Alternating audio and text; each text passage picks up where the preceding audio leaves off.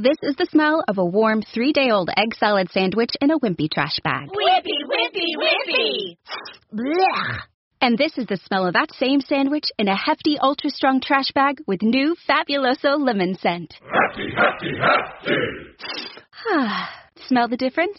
When life gives you stinky, get Hefty Ultra Strong with new Fabuloso lemon scent. It smells like clean, freshly picked lemons. So no matter what's inside your trash, you can stop the stink and smell the lemon. All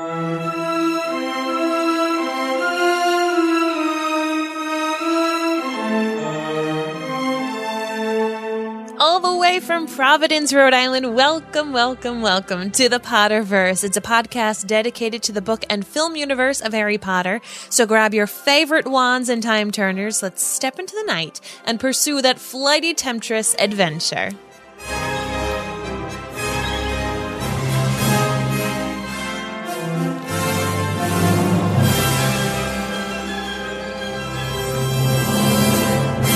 Hi, everybody, and welcome back. My name is Mary Larson. My name is Blake, and this is one of those times. This is the second time in four books that I've actually found it hard to like Snape. Agreed. This is it, Agreed. It, it does not happen often. It does not. Yes. But it does in this chapter, and it, it you know. It, it's interesting because obviously this is a spoilerific podcast. We Yeah. know what's happened. We know that in the long run, Snape is actually looking out for Harry in many ways. Uh, but we also know that he doesn't like Harry. That Harry reminds him of his of his dad. But when you're able to read it through the looking glass and you know the future and you know exactly what it is. You see Snape in different lights, like how we did in the last chapter where he was like, Oh, Potter shouldn't do this. He's always getting into business. Maybe he was saying some of that to get him out. And yet in this chapter, you can't really play devil's advocate. yeah, no, you can't. And and but it, it, a lot of it isn't necessarily towards Harry. Correct. Uh, though, though Snape insinuates that he's purposely going to poison Harry in this chapter. Uh, but yeah, it's obviously it's against Hermione, and it's the last time I felt like this was when he was just awful to Neville, Correct. and and I think that is why I have a hard time, uh, you know, just being okay with Snape. You can't love you can't Snape. You can't be okay with Snape ju- uh, just It's a grown man. like uh, Look at us. We're like not even getting into the chapter. We're just like, we need to lay this out. I know trolling on a 14 year old. Uh, it's that's hard for me to get. But you know what? Sorry. Well, No, no, no. I appreciate it. And we are show. going to get into this, of course. Yes, yes, yes. Um, all right. So, chapter 18, The Weighing of the Wands. Four summers ago, on his 11th birthday, he had entered Mr. Ollivander's shop with Hagrid to buy a wand. Mr. Ollivander had taken his measurements and then started handing him wands to try. Harry had waved what felt like every wand in the shop until at last he had found the one that suited him. This one which was made of holly, 11 inches long, and contained a single feather from the tail of a phoenix. That phoenix was Fawkes. Mr. Ollivander had been very surprised that Harry had been so compatible with this wand. Curious, he said. Curious. And not until Harry had asked him what was curious had Mr. Ollivander explained that the phoenix feather in Harry's wand, Fawkes's feather, had come from the same bird, Fawkes, that had supplied the core of Lord Voldemort's. Harry had never shared this piece of information with anybody. He was very fond of his wand, and as far as he was concerned, it its relation to Voldemort's wand was something it couldn't help. Rather, as he couldn't help being related to Aunt Petunia. However, he'd really hoped that Ollivander wasn't about to tell the room about it. He had a funny feeling Rita Skeeter's quick quotes quill might just explode with excitement if he did. Oh, Rita Skeeter's also. Oof.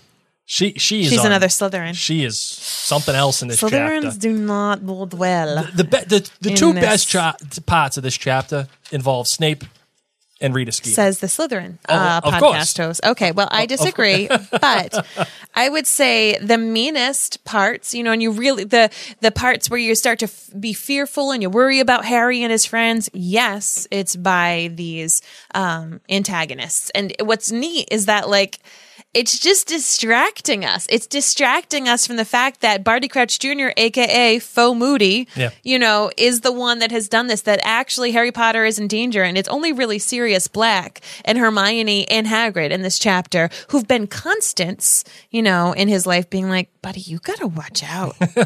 Something is not right here." Well, before we get into the rest of this episode, we Yes. want to thank all of you so much for hitting that subscribe button in your podcast app of choice. I would love, love, love to ask a big whole favor of you is that you head on over to Apple Podcasts and leave us a written review with five stars. It's going to help us be seen by more people who are coming back to Potter or are finding Harry Potter for the first time. Yeah, especially now that the Secrets of Dumbledore is coming is Yes. coming out soon. Because of that, I will say we have fallen down the rankings in Apple Podcasts as the podcasts go. So do the Potterverse a favor. And if you have not yet written a review, write one for us. If you have written a review, go ask your best friend, go ask your kid to write a review for us. Let's get those reviews back up so we can a- be the top five Are we again. gonna do? Are we gonna do uh, an emergency podcast for the Secrets of Dumbledore? I mean, p- maybe, sure. Yeah, we probably should. probably will. By the way, not in love with that title. Well, let's discuss that on a different podcast. Okay? Fair enough. All right, here we go. Let's get let's into get the into show. the show. I solemnly swear that I'm up to no good.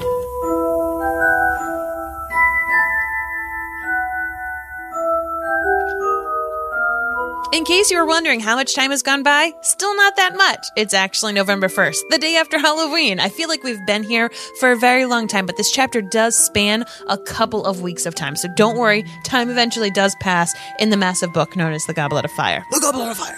Um, in this book, Hermione, Hagrid, and Sirius have got Harry's back, and he feels a little bit better, even though the rest of the school, Hufflepuffs, Ravenclaws, and Slytherins included, think that he's a big old liar, and that Potter stinks. Oh man, oh man. Uh, Draco Malfoy and Harry get into a little bit of a tiff, which leaves Hermione getting some nice old beaver teeth, and um, yeah, then he's getting the weighing of the wands, and Rita Skeeter decides to interview him, and adds a lot of stuff that wasn't necessarily true. I love Rita Skeeter. I do. I don't. And I'm so glad that at least I get to podcast with a Slytherin who gets to see things from different perspectives because I already feel, I already feel so conflicted with Dumbledore being a Gryffindor. Well- I know she's good well, why do you feel conflicted? because Harry is literally a lamb to be slaughtered in this series. A little boy is a lamb to be slaughtered. I'm only in the third grade. well, you know, you know how it is. So Yes. as I said, this all is still happening. So, um, one chapter on top of another. And, you know, when you're sitting there and you've got this big old book in your hands and you've realized You're not even you're halfway through. You're, well, You're close. you're close, but that's what I'm saying is that Halloween just happened. You know what I mean? And there's still so much to go through. Um, so this this chapter, of course, really we spend a lot of time with Harry just feeling very left out, which I feel like is an ongoing theme for Harry Potter, even though he is Harry frickin' Potter. Uh, yeah, uh, yes, that that's true. Uh, if I could find it, there it is. I'm Harry freaking Potter.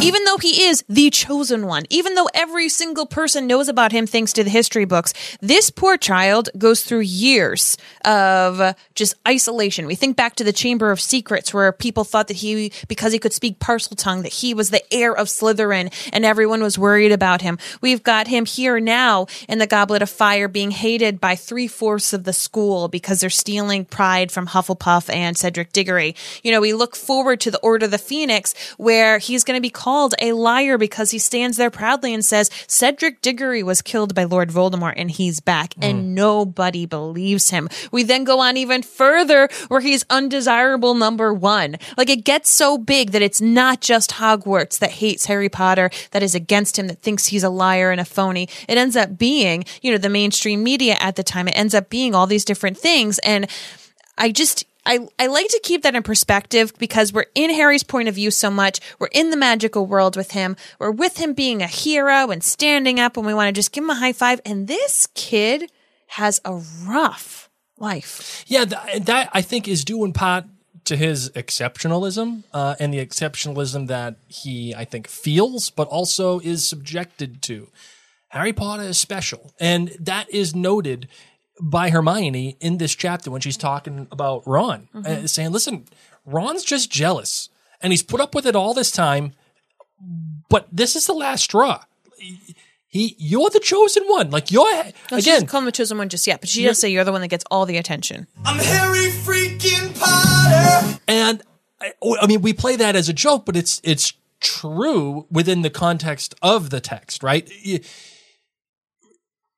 He his exceptionalism is both a blessing and a burden. It Agreed. makes him a popular kid. It makes him Harry freaking Potter, but it also sets him up for some real low points. And you're right, Mary. His exceptionalism sets him up to be isolated You know, because oh, nobody can understand him from that point of view. Yeah, I mean, just in general, fame, you know, we all know that there's two sides to fame. We all Yep. know that all the famous actors and actresses and singers, as much as some may like them, some may hate them. We know that they always get hate mail and blasted on social media. Um, Blake and I, when we started podcasting, we, we started to get, you know, I just talked about those iTunes reviews. Well, we started to get a lot of iTunes reviews, and a couple of those would be these scathing, wretched, terrible Woo! ones. Why and I'll you never forget. Mary? Yeah, literally, one of them said, "Why don't you divorce Mary?" She sounds like a um, yapping dog. Thank you, person. You still haunt my dreams. But we ended up talking to a friend of ours who had been podcasting for a while, was really involved in the industry. And she said, when you start to get big, you start to get the haters. So know that, that when you get haters in any way, shape or form, that that means you're actually getting bigger and you're getting more well known. And it just kind of comes with the territory. And here, poor Harry Potter obviously was going to have a few haters. He had the Draco Malfoys, you know? Sure. But at this point, it's not just that. It's not just that he's famous, is that he's like potentially stolen fame from somebody else who a lot of people have deemed worthy. And what hurts him, I think, the most, because you see it time and time again in this chapter, is his longing to share something with Ron. Yeah. So here's my question to you Who is in the wrong? Should Ron apologize to Harry? Should Harry apologize or at least like start a conversation to fix things with Ron? Who should or should neither of them done it and should have just happened the way that it happens here in this book? Because should it have happened this chapter? And if so, who should have been the big one to do it? Well, let's. Keep in perspective, it's a 14 year old boys. I, I know, and and hmm. So Hermione is very adult in this matter. She has the most emotional intelligence Yeah. in this matter, and thank God that she does. The issue with this, and Can I make a note? Both Hermione and Harry were only children. And granted, Harry lived with Dudley. So it's kind of like a skewed only children thing. Yes. But I think that that, especially with Hermione, I think it allows her to have that that omnipresence of like seeing the situation a little bit because no matter what when you have siblings there is jealousy and you don't even realize it half Oh, the time absolutely. you know there's this little like i want to be better than them or i want to get credit for that throughout your entire life yeah, right. your Absolutely. entire life. Well, the thing I like about this most At least I'm speaking for myself, but I'm Ron. So you are wrong. The thing I like about this most is that Hermione, she don't play no fools. Like, she doesn't play the fool, she, and she doesn't mess around. Like she, she is happy to talk to Harry or Ron about the other, but she ain't gonna fix it for him. You know, she's not gonna do that typical fourteen-year-old girl get myself in the middle of everything and try to fix everything. Like some someone I know. Um, she, How to tell when the hosts aren't listening. I wasn't listening. Thanks, Blake. Do you want to recap? I took a moment to look at my phone. Uh, we're gonna get another bad iTunes review. They're gonna say Mary took a, a mental break for thirty seconds. Mary doesn't care what Blake says. Why'd you just divorce her? How can you have a podcast? You don't listen to each other. You're gonna blo- You're gonna get blod to death. Okay. Oh man! All Sorry. right, so we're just gonna whistle past that joke Okay. because I don't want to pay for it later on. Okay, Okay. here we go. Um, she doesn't get in the middle of it, and she forces Ron and Harry. Did you make she- like an X-rated joke? no, no, no. I Okay. didn't. Um, I just made the joke about your character. It's okay. Um, she she doesn't get herself in the middle of things. Uh, and Mary, I think you could probably uh, assume what I'm talking about here. Um, she does. She chooses not to get in the middle. She wants Harry and Ron to fix it on their own, and she is like, "Dude, listen, uh, you you do it. You talk to Ron. You should be doing it." The thing I This would is say, why I'm not Hermione. the thing I would say about the situation is that neither I wouldn't have done that. I would have fixed it.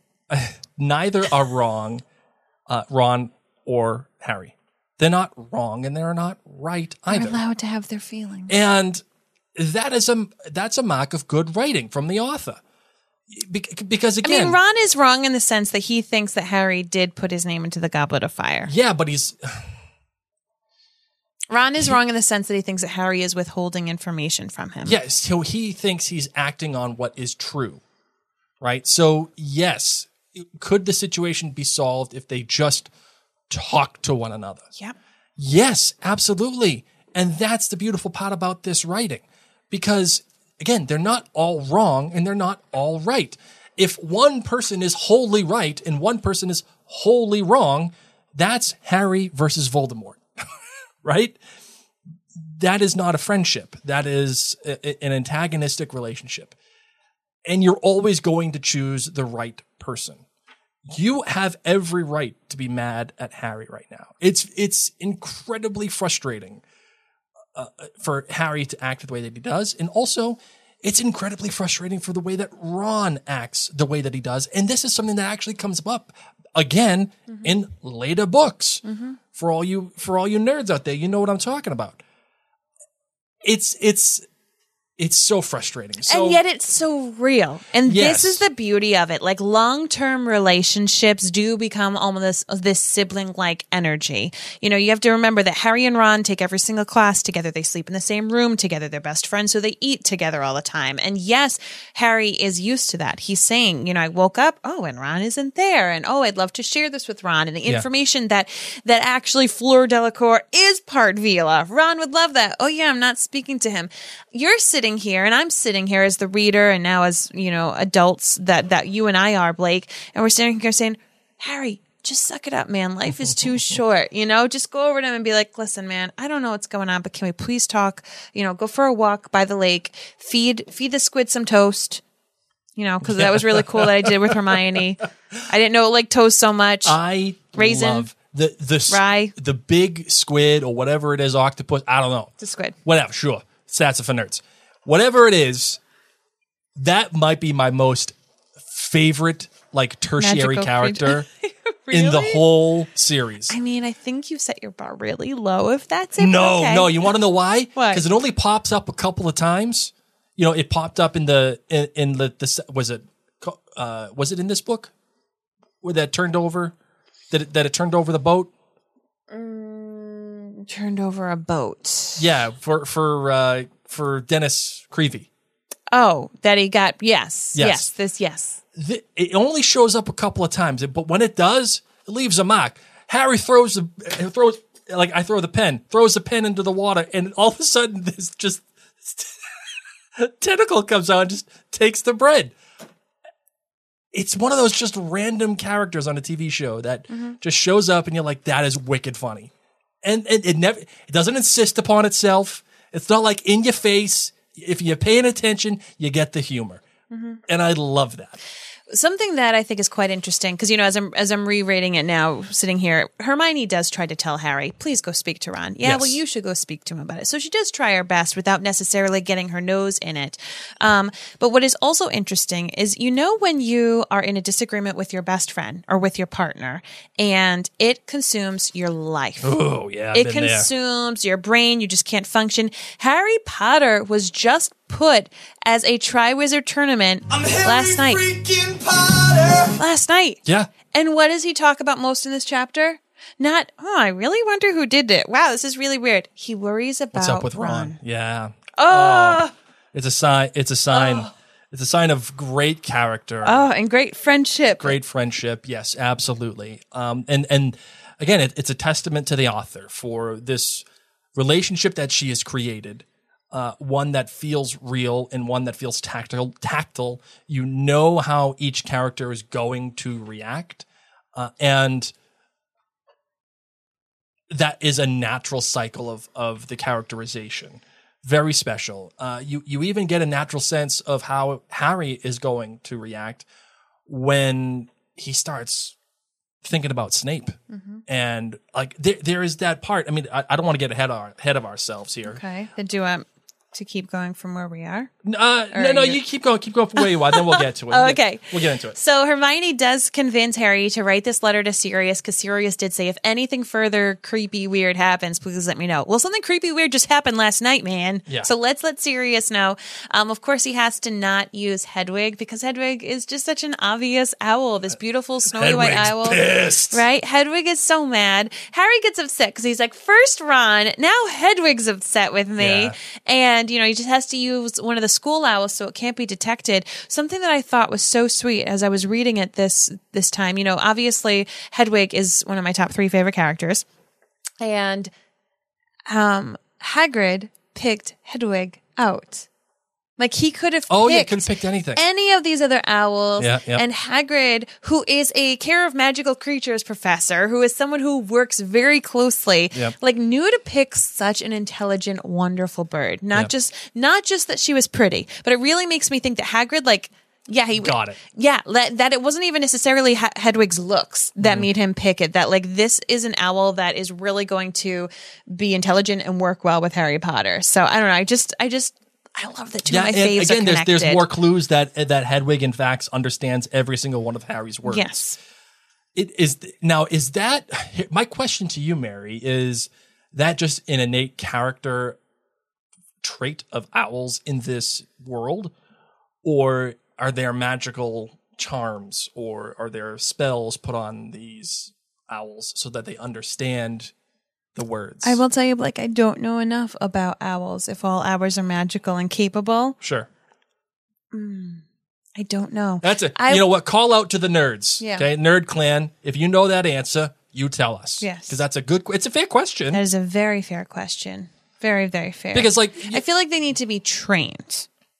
yeah, Like who- you can't just like go into the woods and take an owl and well, be you got like, you got owls in the in the classroom doing, understand doing me? ABCs. yeah. I don't know what that means. Owls in a classroom doing ABCs. No, I don't understand. You learning how to speak English? Okay. Are they doing? Okay. You know what, Marvin? No.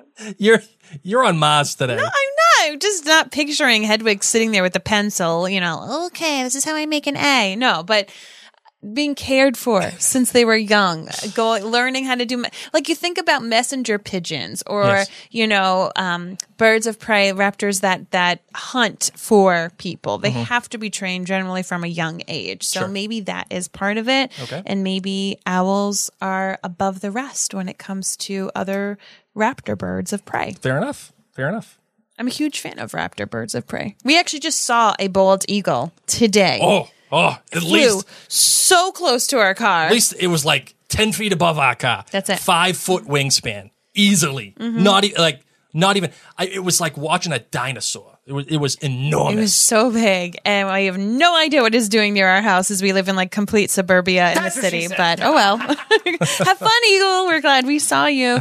Um, so you know, once again, just kind of carrying on with the idea that nobody likes Harry right now. We do get a mention of some of the other Hufflepuffs who we've gotten to know over time. Justin Uh, the reemergence Fletchley of JFF. and Ernie Macmillan not being the kindest, but I kind of get it. I kind of get it. well, see, this is a this is something that we should definitely debate. Should the Puffs be mad? Should the Puffs be mad, and they should be should they be outwardly mad? As the Ron that I am, Yes, the Griffin Puff that I am, Yeah, absolutely. I'd be mad. And henceforth, Ron is mad. He's mad just like the rest of the Puffs. Yeah, but The Ravenclaws, on supposed the to other hand, yeah, they don't care about that- nothing. No, but they're not nice to him either. Oh no, That's like what I don't Okay, understand. yeah. I think that it is perfectly acceptable for the Hufflepuffs to be upset. Okay. The Hufflepuffs, like, never have a moment to shine. It's only been Cedric Diggory. Cedric Diggory helped Hufflepuff beat um, Gryffindor once. Once in Quidditch.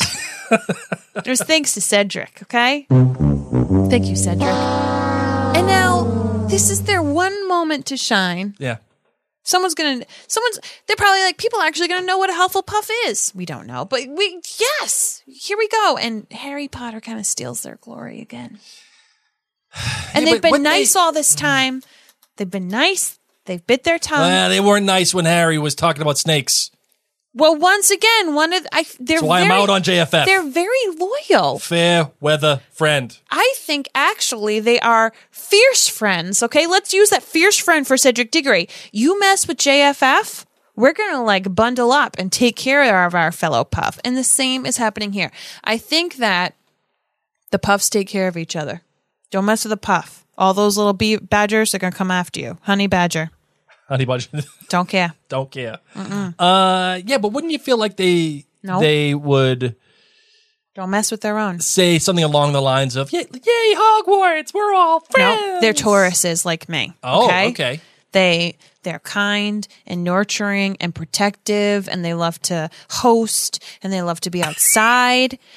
But you flippin' mess with our herd. If there's a friendsgiving to be had, it's at a Hufflepuff's house. You know it is. You know it is.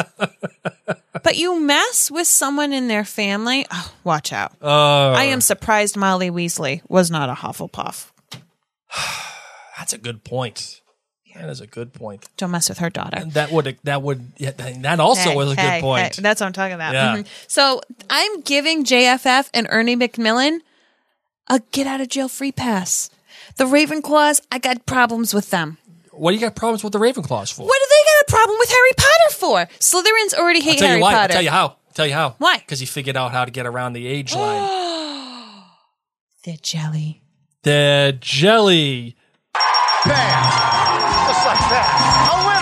A winner. They said You're we're, we're supposed to be the brightest witches of their age, and yet it's a Gryffindor named Hermione Granger who's the who's the smartest in the fourth year. Like, what is that? You know that the fourth year Ravenclaws are being taunted Oh, by yeah. the fifth, sixth, and seventh. Trolled out of on, in, out of the planet. They're like, you're letting a Gryffindor be the valedictorian. What's wrong with you? When did Ravenclaws all of a sudden? Your cousin from Boston. You're letting a Gryffindor beat you? Because they're from Harvard and MIT. You have a bunch of bunch of Harvard dorks No, going I- out there. But that's what's going on. The Ravenclaws, Yeah. they got their Harvard MIT hats. Ah. Okay, they're saying we're the bravest and we're the brightest. Nerds. And now the bravest and brightest be repping from Gryffindor. No, you're right. They're jealous and they're upset that Harry Potter figured it out. And, And remember, it was a Ravenclaw, one of one of the Ravenclaws that was that was with Madame already, Pomfrey. already tried. Already tried, failed, failed miserably. They were like, if she failed, and Harry Potter, who's a fourth year, he's not even Hermione Granger. Maybe Yeah. Hermione Granger because she's wicked smart. Yeah. Maybe she told him how to do it. but still, okay, you nailed it. Now we now we know why everyone's mad at Harry. Yeah, yeah. Okay. The Slytherins. Hey, does Draco is Draco the one that makes the pins, or is he the one that just like found out about the pins and like Draco has an Etsy shop on the side. oh yeah. He has a whole studio set up? Oh yeah. in, in his in his uh in his four poster bed, Yeah. you know, down in the dungeons. There's a whole lighting kit and everything. his his Etsy username is called the Sneaky Snake. Just like that. And oh, you know he has money, so you know he bought the button making kit as soon Oh, as he could. He got that whole the contraption with the He thing. made a bunch of them for the Quidditch World Cup, okay? Yes, yes. Obviously. And now he has this button maker and he brought it to school and Crabbe and Goyle are like, I don't know how to work it. And he's like, guys, it's fine. the sneaky snake. The sneaky snake, I'm going to make myself a little uh. business. I don't want to have to ask my dad for penny, penny candy money anymore. Sure, yeah. You know, I want to get the newest broom. I want to get the firebolt. I need to save. My dad told me to get a job if I wanted the firebolt. Okay. so I got a job and I sell buttons. The, the great thing is, is that he is in full support of Cedric Diggory. Full Yes. support. Yes. And is it because it's just like I hate Harry, so I'm gonna be the Cedric supporter? Yes. And I'm gonna be the one that goes ahead and and and, and does all Everyone would be rooting for Cedric, okay? That is their one champion for their school. So even though he got to meet Viktor Krum, like you're going to root for your school. You go Yeah, to sure. a football game and you root for your team. Okay? Tom Brady's on the Buccaneers, but you're still like, I hope the Pats win. I hope they beat him. Yeah, that's true. not gonna, but I hope they beat him. gonna get I'm gonna appreciate the moves he does. They're gonna get smoked. okay? That's where Draco is Oh, Patriots. With his button business. Then we go to potions. Oh no, they have their few. They have their duel. Yeah, they got a whole thing. When did they learn all these spells? I don't know. Bippity boppity boo. Like two years goes by. You know, Furunculus Expelliarmus. and Densaugeo. what restricted book section books are Harry and Well, Draco you know taking out in their spare time? You know what it time? is? It's like- it's because Harry is a No, it's it's down s- it's down from student to student. You know when you like you're a kid and you do some shady stuff. No. And you're learning bad things and No. you probably shouldn't be learning them, but you are anyway. No, I don't. It's because you're such a, a Hufflepuff. Um, Hufflepuffs can be naughty. well, naughty in the Stop. good way. Stop. Um, that's what's happening here. They- I'm sure that they heard it from this kid, who heard it from that kid, who was, you know, who who dropped out of school ten years ago, and uh, he, all he's doing is hanging out at Hogwarts because he, he's got he's a town, he's got nothing better to do, and he's still wearing his Quidditch robes because he thinks he's awesome. He's the one teaching Densaugeo and Furnunculus. okay, That's what's happening. they got those situations e- going on. essentially he is the Matthew McConaughey in Dazed and Confused. I don't remember that movie. Sorry. All right, all right, all I right. know, I Okay. know, but I just don't remember him that well. Unbelievable, man. Whatever, man. I've seen a lot of movies. My brain is like mush right now. So Matthew McConaughey's. I get older and the girls stay I the like same Matthew age. McConaughey. I don't dislike him as much as I dislike Tom Cruise, but Matthew McConaughey is not high up on my list. Wait, you're out on McConaughey? I'm not in. I tell you what. I'm I'm in, like I wouldn't make him sit outside in a blizzard, but I would not invite him to Friendsgiving. I am in on late McConaughey. Early McConaughey, kind of out. Because it was like it was just one guy. Okay, let's get back to Potter. Okay, sorry. Thank you very much. so we've got these two. We've got the Potter stinks buttons going on everywhere, and all the Slytherins think it's really funny. We've got Hermione there, and Malfoy says, "Want one, Granger? I've got loads, but don't touch my hand now. I've just washed it. You see, don't want a mudblood sliming it up." Uh, So this is what makes Harry break. Yeah, he just can't take it. is He's the just insult against Hermione. Yeah, that- I right. love Some of the anger Harry had been feeling for days and days. Which, like, why has it been days and days? It's only been a couple of days, Harry. Okay, yesterday was Halloween. Let's let's calm down, Harry. Or maybe it's not. Maybe now it's an, an extra day. um, he reached for his wand before he thought what he was doing. People all around them scrambled out of the way, backing down the corridor. And this right here reminded me of high school yeah, absolutely. when you start hearing fight, fight, and everybody fight." comes, and Hermione knows what's coming. I don't come. I don't I don't walk over and yet I nope, I don't go over there Blake. G rated. I do not go over there and I tell you what, the blood always ended up on my locker. What? Why? Why? Why do you have to fight right in front of my locker? I have a class to get to. Hmm. Oh, I was not pleased with the fight situations. Let's do this. Hermione knows what's coming. She knowingly says, Harry. And then Harry just can't. Go on then, Potter. Yeah, I love that. First, Moody's not here to look after you now. Do it if you've got the guts. And for a split second, they looked into each other's eyes, and then at exactly the same time, both acted. And that goes to show you that her Harry's actions, because he's mad and what he is doing, it's not good and it's not working out for him. Because what ends up happening is other people get hurt. Other people suffer because of Harry's rash actions mm-hmm. that is hard for me to accept as as an adult. As a kid, you kind of get it, and you you think about it. It's oh, it's not my fault. It's fine. Blah blah blah blah. But no, you you, you shouldn't have been there. You shouldn't have done it, and, and you should have just swallowed it and moved forward. But you, it's like that whole uh, thing in Back to the Future. What are you, chicken? You know, like who cares? You, call me a chicken, sure, fine.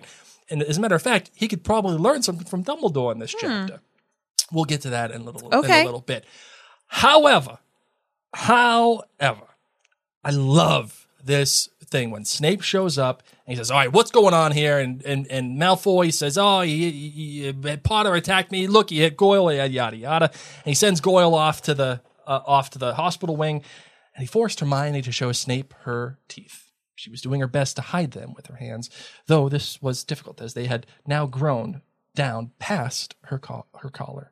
Pansy Parkinson and the other Slytherin girls were doubled up with silent giggles, pointing at Hermione from behind Snape's back. Snape looked coldly at Hermione and then said, I see no difference. Oh, this is where we get into the Snape hate. Oh man. I I'm checking something up. I do want to say that I'm pretty sure this Densaugeo spell that Malf- Malfoy uses against Hermione. Okay. I'm pretty sure he uses this in the Cursed Child. Oh really? Yeah. Interesting. Yeah. Interesting. Okay. All right. So- fair enough. I'm gonna, yeah. We're gonna we're gonna keep going with that. Just I know I can't talk about it too often much because you haven't even read it, so it's not even like I get into the spoiler territory. But nonetheless, I believe it's the same one. So I again, this is we talked about this at the top of the podcast, so I'm not gonna you know go crazy over it, but um, this is when it's hard to be okay with Snape. And like part of me thinks he's just trolling for the sake of trolling. But the fact that it's against Hermione too, because there is sometimes when I think maybe he has to put on such a big act that he doesn't like Harry to kind of Yeah. throw people off of his scent because he is a double agent. He is going to be like keeping his eyes and ears open to the dark side to see how he can protect Harry. So Yeah. I appreciate when he's meh with Harry. But when it's against Neville or when it's against Hermione, I just don't like it. I just Well, part of me can't also make it thinks, right. Part of me also thinks that Snape was made fun of a lot, and it was by James and and the other Marauders. But he was made fun of a lot, and this is his way of taking that control back from when he was a kid. The bullies are frequently the ones who were first off bullied. Right, exactly. So this is his way of saying, okay, Mm-hmm. not right, fine, though. sure, whatever.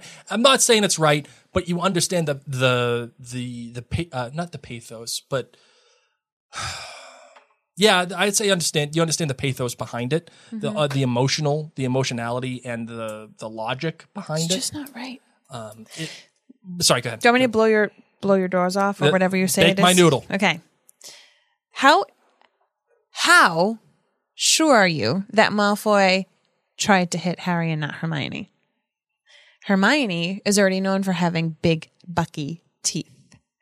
Malfoy specifically chooses a spell that grows teeth, and he just did something to upset Hermione, and then that is what upsets Harry the most.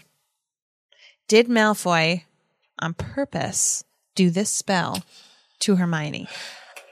I believe no. I believe it's just luck of the draw and that this was interesting for the author.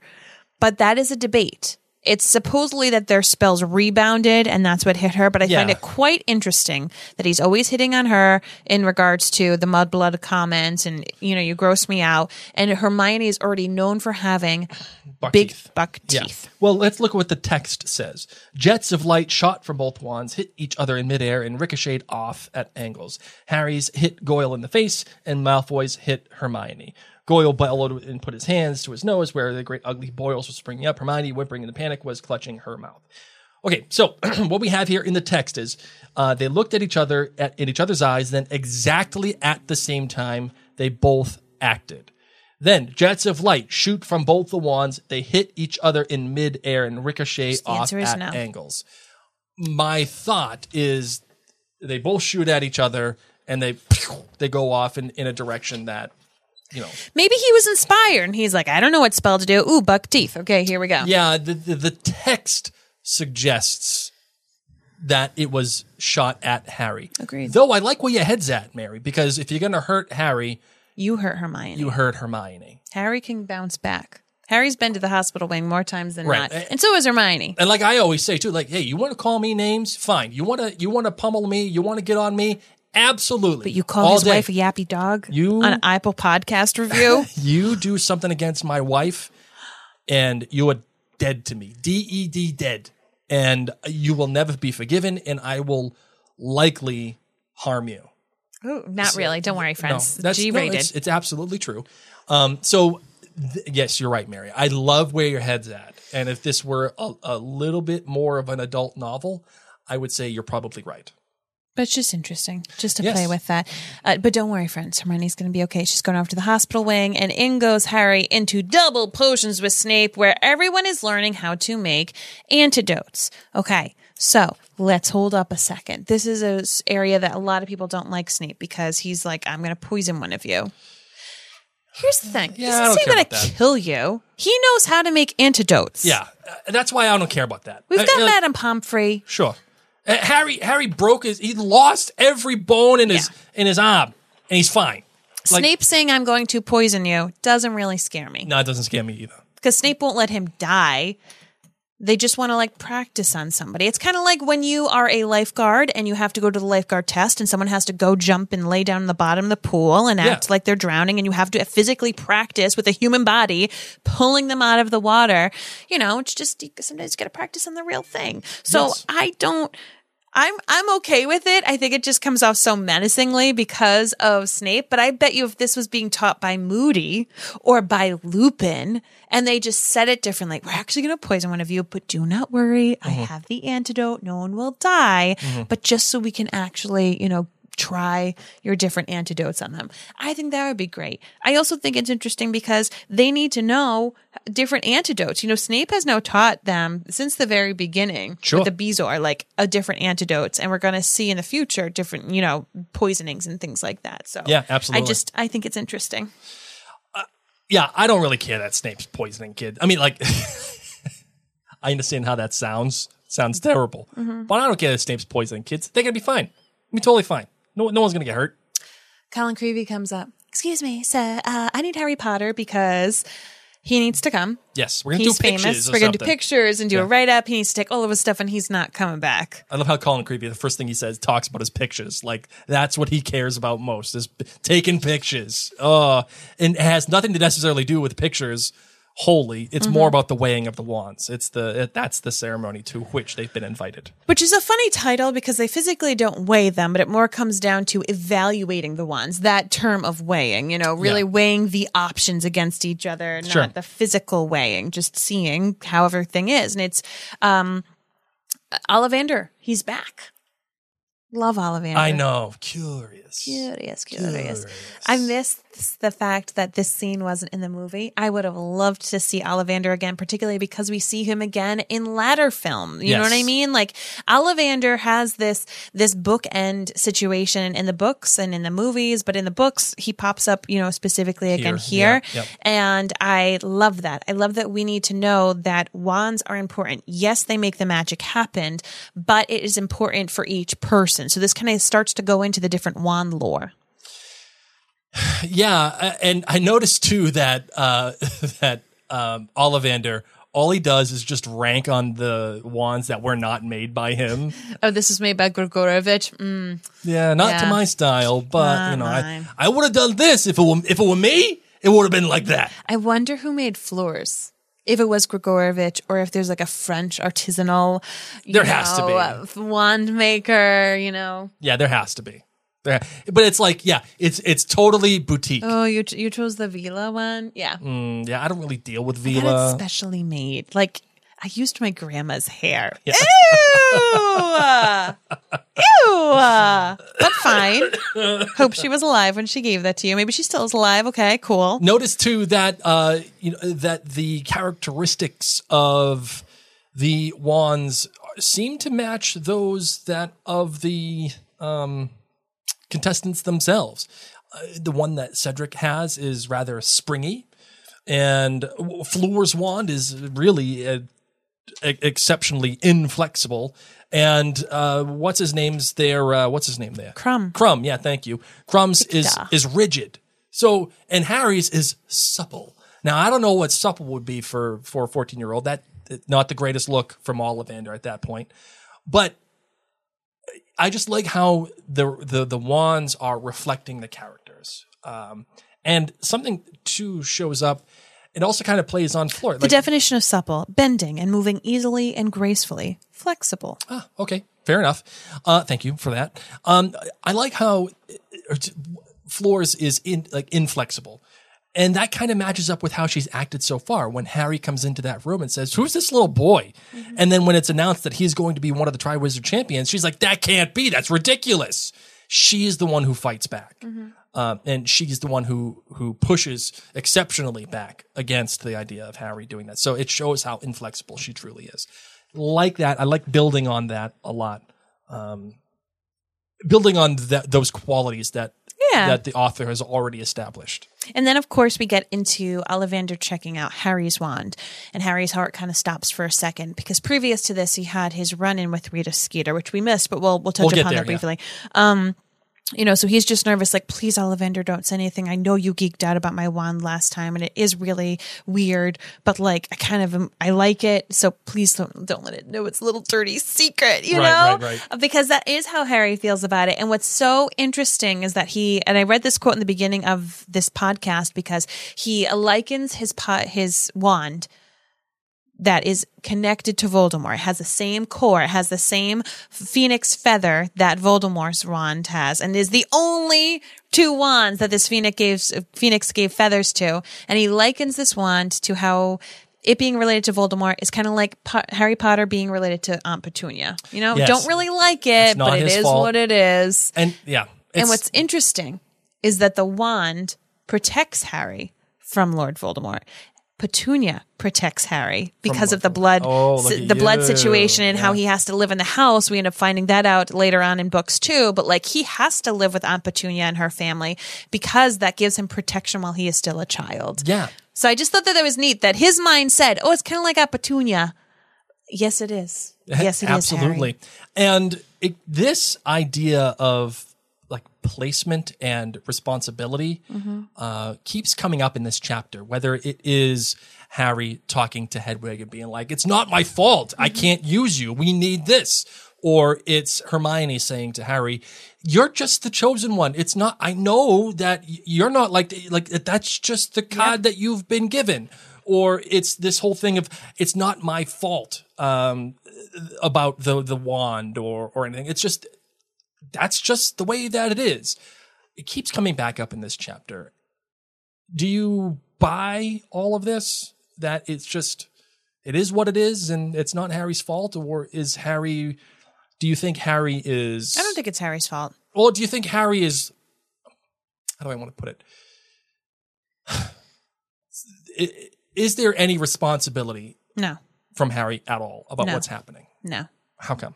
He's 14. Give him a break. this just happened two days ago. What is going on? He doesn't know what's going on. His only family member that he can talk about has to communicate via owl. Yeah, but yeah, And, there is a and Dumbledore, neither Dumbledore nor Professor McGonagall have taken the flippin' time to sit down with him since his name was chosen out of the Goblet of Fire and have a real, honest conversation. Professor McGonagall, as the head of his house, should have said, Potter, I'd like you to have breakfast with me in my office tomorrow. good point. Because I just, I kind of want to know a little bit more about what's going on. But there is to me a sense of of Harry, don't be Harry about this. Harry, don't do like in the last book when uh, Arthur Weasley is saying, "You know what, Harry, do me a favor. Do me a favor. Don't go after Sirius. Don't do this. Just just stay home. Stay home, relax, chill out. That that's all you need." And I and I get a sense that as Harry gets older, he is doing more to be the Harry that in quotes that we all know. And actually, I want to go back real quick to the uh, the the entrance here about Snape when Harry was freaking out about Snape and how he was He wanted to crucio him. Harry's ears were ringing. The injustice it made him want to Oh, the injustice of it made him want to curse Snape into a thousand slimy pieces. He passed Snape, walked with Ron to the back of the dungeon, and slammed his bag down onto the table. Ron was shaking with anger too for a moment. It felt as though everything was back to normal between them. But then Ron turned and sat down with Dean and Seamus instead, leaving Harry alone at his table. On the other side of the dungeon, Malfoy turned his back on Snape and pressed his badge, smirking. Potter stinks! flashed once more across the room. Harry sat there, staring at Snape as the lesson began, picturing hor- horrific things happening to him.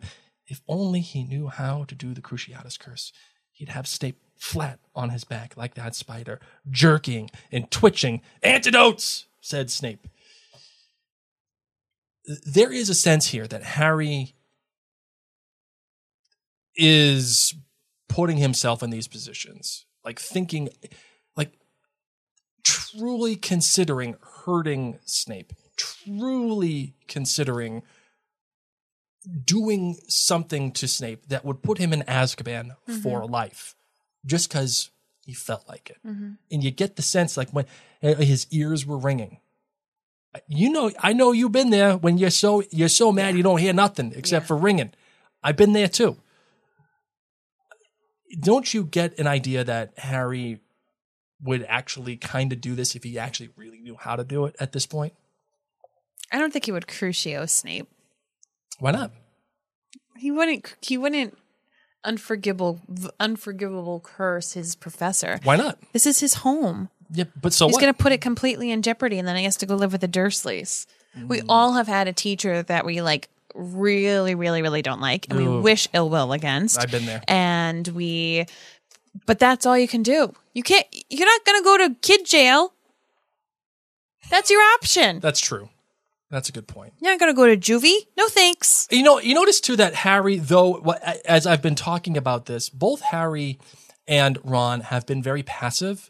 Like you're just waiting for the other person Yeah. to solve it. That's why I wanted to have that question. Who should have done it?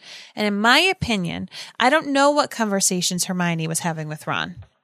But Hermione told Harry, you can fix this. You just got to go talk with him.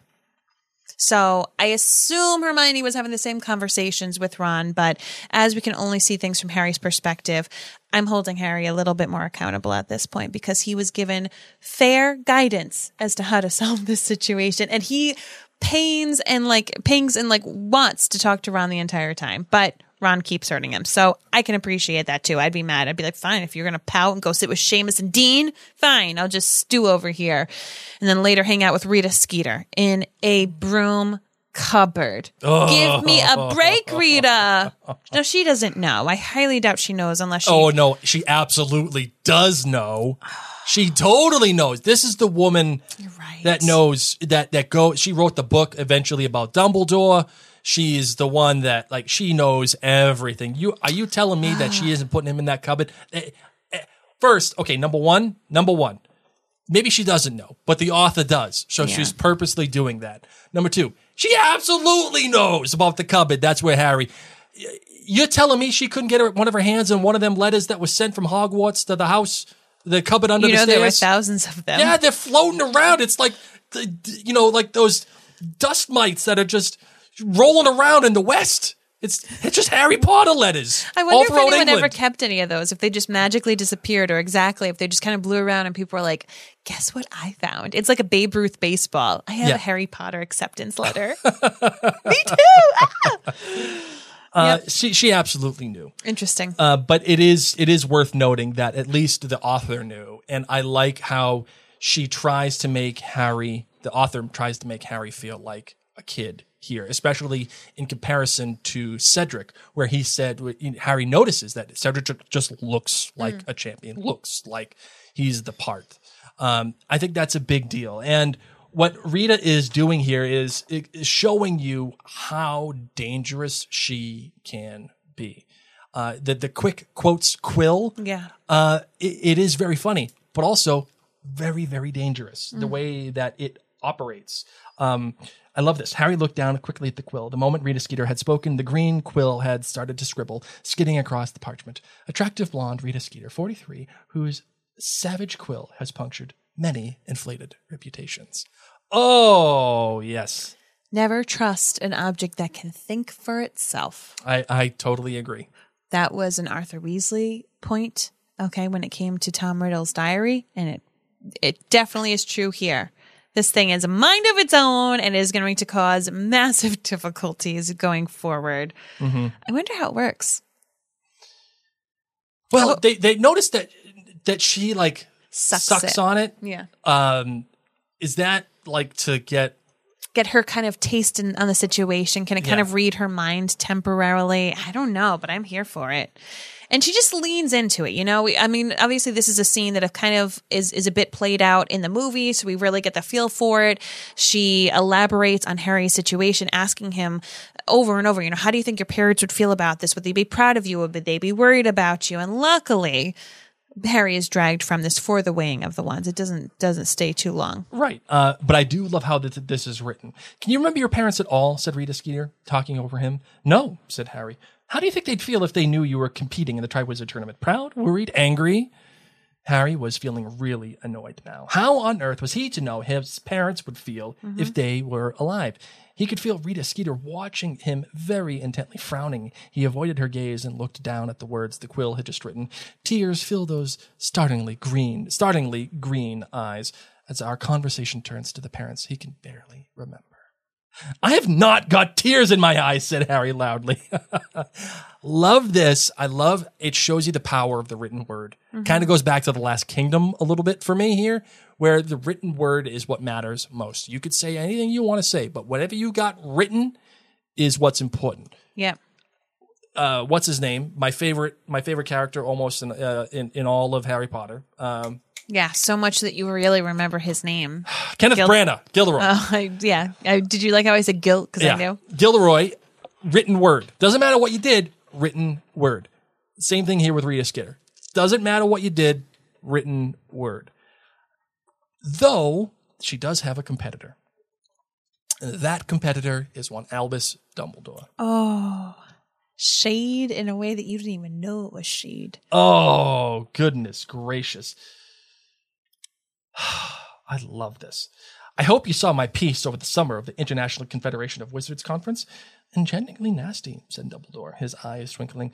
I particularly enjoyed your description of me as an absolute dingbat. Hmm. Oh, oh, oh, as an obsolete dingbat. Hmm. Rita Skeeter didn't look remotely abashed. I was just making the point that some of your ideas are a little old fashioned, Dumbledore, and that many wizards in the street. I will be delighted to hear the reasoning behind the rudeness, Rita, said Dumbledore with a courteous bow and a smile. But I'm afraid we'll have to discuss the matter later. The weighing of the wands is about to start, and I cannot take it cannot take place if one of our champions is in a broom cupboard. Yeah. Yeah. That's Mm. not going to work for us, Rita. So we'll reconvene on your Love rudeness. This I Kisses. the the the cool, composed Dumbledore who just Kill them with kindness. Kill them with kindness. And what Rita Skeeter desires most is the power of her words. Mm-hmm. And when you deny her that power, that Dumbledore knows that is what just digs it in even further on her. When she, you're like, yeah, you, you did a great job. And, you know, I'd love to hear about it. Yep. But you know what? Can't do it right now. We're busy. We got things going on. Sorry. When you neutralize that Yes. that that power, oh, it goes right into Rita Skeeter. It shows you the power of negotiation and, and how to how to mess with somebody. Agreed. So take what someone likes best and destroy it. that is the art of the game, I'll say. Uh, anything else you want to say about this chapter, Marvin? No, All right, that's you- about it. Are you ready for your Shoot, I feel like I different perspected the button thing.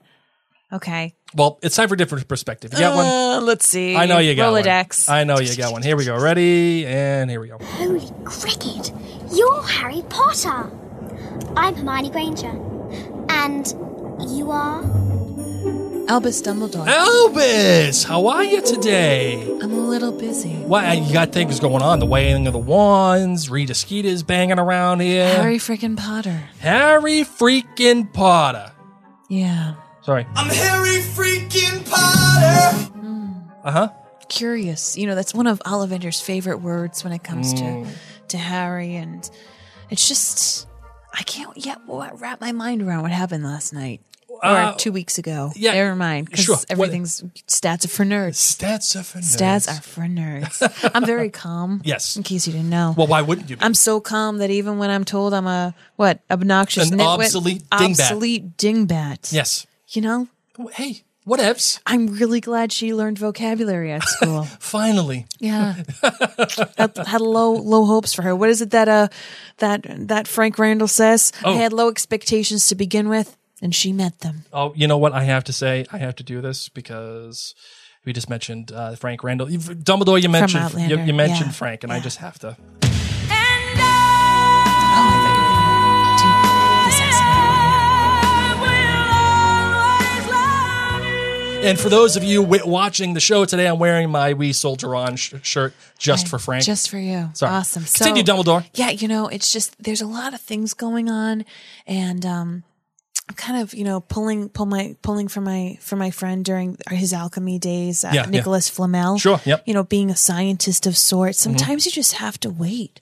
And see what happens. Sometimes Mm-hmm. if you you get involved with things too much, you can frazzle things up. Scientific method. That's what I'm. That's what I'm doing, man. I'm making observations, making hypothesis, Hy- hypotheses. Hypotheses. Yeah, I'm, I'm making those. Uh-huh, sure. Nicholas Flamel taught me that too. and um, I'm also just hanging out. I'm Yeah. hanging out. I've got a lot of people over. You know, I've got Ludo Bagman. Can't feed him enough. I don't know what's going on with Guy him. is a dumpster. Seriously. You just put more stuff into him and just goes, keeps going. But um, Harry Potter's struggling along, man. I thought he was going to break by now, but he hasn't. So Yeah. I I just keep playing Kelly Clarkson. What doesn't kill you makes you stronger. and it's really happening for Harry. Yeah, absolutely. I'm just, I'm just, I, I put it, I put it through the school speaker system at night, Yep. just to pump him up through like osmosis. it's working because I thought the kid, I thought the kid would ask me. I thought he would come up to me and say, "Professor Dumbledore, Mm-hmm. I didn't put my name in the Goblet of Fire. Can you please fix this? I'm Dumbledore. Yeah, right. I could have fixed You it, could have done anything. but he didn't ask. Right. So let's see what happens. Hey, you know, This, oh, okay, this is going on longer. who, Okay. who, who, you- who you got? Who you got in the Triwizard Tournament, by the way? Because this is the first time I talked to you since the Triwizard Tournament. And I, and I just wanted to get your thoughts. So, you know, I heard the I heard I the favorite. prepared for a long interview, but okay. I heard the favorite. Uh, at least uh, you know, at least a plus plus ten points is Krum, and Oh. uh, and and the least favorite so far, at least at least minus ten points, is Harry Potter. Okay. Who you got as your favorite? You got Fleur, you got you got Cedric, I mean, I really you got don't Harry. care. You don't care. I don't care. what you don't want your one of your Gryffindor, your Hufflepuff. I uh, just don't want a kid to die because then parents get nervous. and when parents get nervous, they pull the kids out. We stop getting donations. Yeah. So as long as a kid doesn't die, Yeah, we're gonna be in good shape. How shape. about this? How about this? As long as one of my kids Oh don't yeah, die. because you don't care if Krum or Fleur dies, whatever. It's, that's their problem. Stats are for nerds, right? okay, end scene. That is like I didn't know where to go. Oh, that was good though. I liked that. I liked that quite a bit. Good job, Marvin. Okay, you're All right. welcome. All right, we got some uh, emails All here. right. Ready to get into it? Yes. Let's do it. Mail's here. All right, this one comes from Mara. She says, I'm re listening to your recap of chapter 13, and I have to disagree with Mary about Ron's use of muggle curse words. Okay, yes. Ron is the son of Arthur Weasley, lover of all things muggles. Good And he has five older brothers who were likewise raised to embrace muggles and mixed blood witches and wizards at Hogwarts. Good It is point. incredibly likely that he would become exposed to such words inadvertently or on purpose by his father, brothers, or his classmates before the beginning of his fourth year. We all regularly adopt words and phrases we hear. By the way of an example, my own kids regularly hear the phrase Not great, Bob. and buy Ian from me in their daily lives. that, for you nerds, is a Outlander reference. Bye, Ian. Bye, Ian. Much to my amusement and to their father's general confusion, the kids have gotten to the point where they know when and how to use those phrases appropriately in conversation. Ron has probably heard many muggle curse words, but has adopted using phrases he can get away with at his age, since that is something that a 14 year old boy would certainly Love do. this. I'm sure the author wrote many books, more books from Ron's perspective, especially after the time of book seven. We'd hear an earful of more. Yes. Thank you for all that you do. Uh, this Great one comes points. from Shay. Hi, Shay. Shay says, I just listened to the latest part of Potterverse now, and you mentioned how Fo Moody seems particularly interested in teaching the kids how to throw off the Imperius Curse. Do you think that this is because it was used on him by his father before he escaped? Yeah. it means something more to him? I'd love to hear your thoughts on this. Thank you for bringing Lumos in my time of Nox. Now, Shay, as Blake has not read this book, he knows nothing of which you talk about. You know, it's like a you're you're a little Trelawney right now, but I'm here for it, and I'm here for all the spoilerificness. Yes, one hundred percent. That is something that just ruffles his feathers, and he's like, I want all kids prepared against this. Yes. Uh, this one comes from Eric. I've been meaning to write this email for a while now. Some of them your Potterverse podcast while looking for something new. I quickly binged through all the previous episodes and caught up with you three quarters of the way through book three. Nice. Mary, your other perspective, your different perspectives are fantastic. Oh my gosh, thanks. I must admit that I am hooked.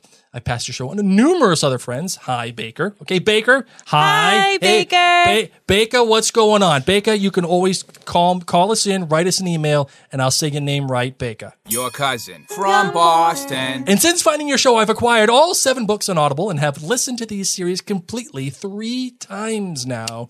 Perks of my job being able to listen all day long. Nice. In your last episode, the one for Mad Eye Moody, you mentioned Trelawney being a nut job and is always wrong. Well, she's a nut job because, but she is typically right. She is. In that specific chapter, she said Harry must have been born in midwinter, and Harry responded that he was actually born in July. What Trelawney was actually picking up was the part of Voldemort's soul. Dun dun dun. Voldemort was, in the fact, born in December. Most of her predictions are spot on with Harry when you look at them through the end of the series. Now, Blake, Blake, Do you remember you're you 21st night of December? proud, proud. Voldemort's birthday. I think that's it, right? It's September, not the, No. Oh, okay. I know. I'm asking when is Voldemort's birthday, Uh, Blake? whatever. I don't know. Sure, it's December. I want to know if it's the 21st. Okay, well, let's let's get let's get on that, Mom. Okay, fine. Let's get let's go. Let's get the nerds here. 31st. Do you remember the 31st night of December? Now, Blake, you proud, proud Slytherin. Tom Riddle's birthday. You have consistently proclaimed your love for Snape ever since the first episode. That's right. Snape is. Oh man, that was a rookie mistake. Hey, actually, I just got a notification about Britney Spears' uh, what conservatorship being officially removed. Blake, come on. Go with it. Snape is the worst. You want proof? What would his actions have been if Voldemort decided that the prophecy was about Neville? He probably would have kicked into Longbottom's door himself Preach. and bowed to the last to let his master enter. And the big secret that he always loved Lily was just so creepy. She didn't approve of his friends he kept, the actions they were t- taking, and in the end, she cut him out of her life completely for good Peace. reason.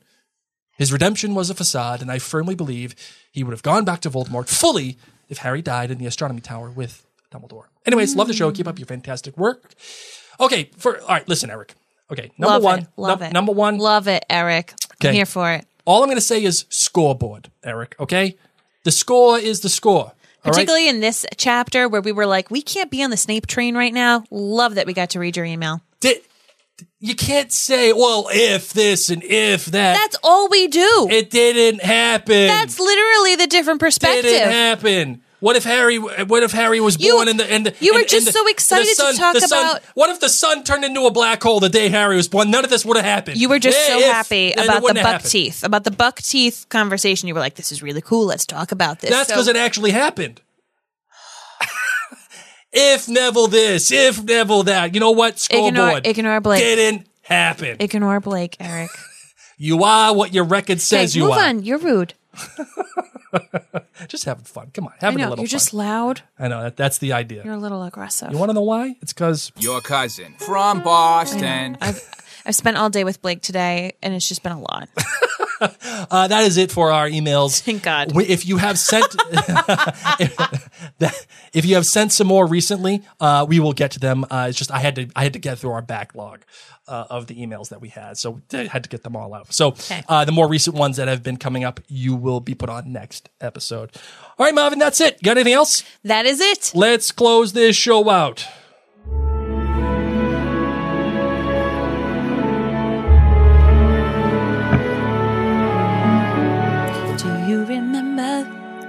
The 31st night of December?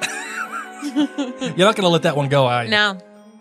I have to find the rest of the words now. It's going to be amazing. It's going to be so amazing because Yeah, his birth origin story is freaking crazy. Voldemort was born on New Year's Eve. Yeah, That's wild. yeah. And his dad was in the love potion. Oh, freaking crazy, man. Okay, so thank you all so very much. A, as I asked earlier, please, please, please take the time to go to Apple Podcasts. Even if you watch us on Facebook or YouTube, do us a big favor. Head to Apple Podcasts, as that is where most people are finding the Potterverse. Leave us a five star review plus a sentence or two, as that really, really helps other people find us.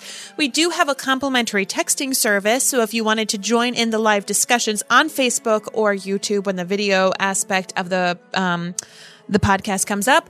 Make sure you get out your phones if you're in the US. The number is 81010 and the message field at Elder One. So the at symbol Elder One. All one word, no spaces. 81010 at Elder One.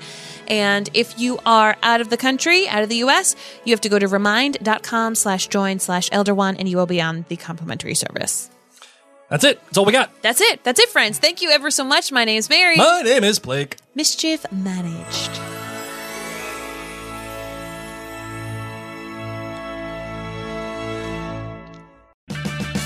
Purchase new wiper blades from O'Reilly Auto Parts today and we'll install them for free. See better and drive safer with O'Reilly Auto Parts. oh, oh, oh O'Reilly. Auto Parts.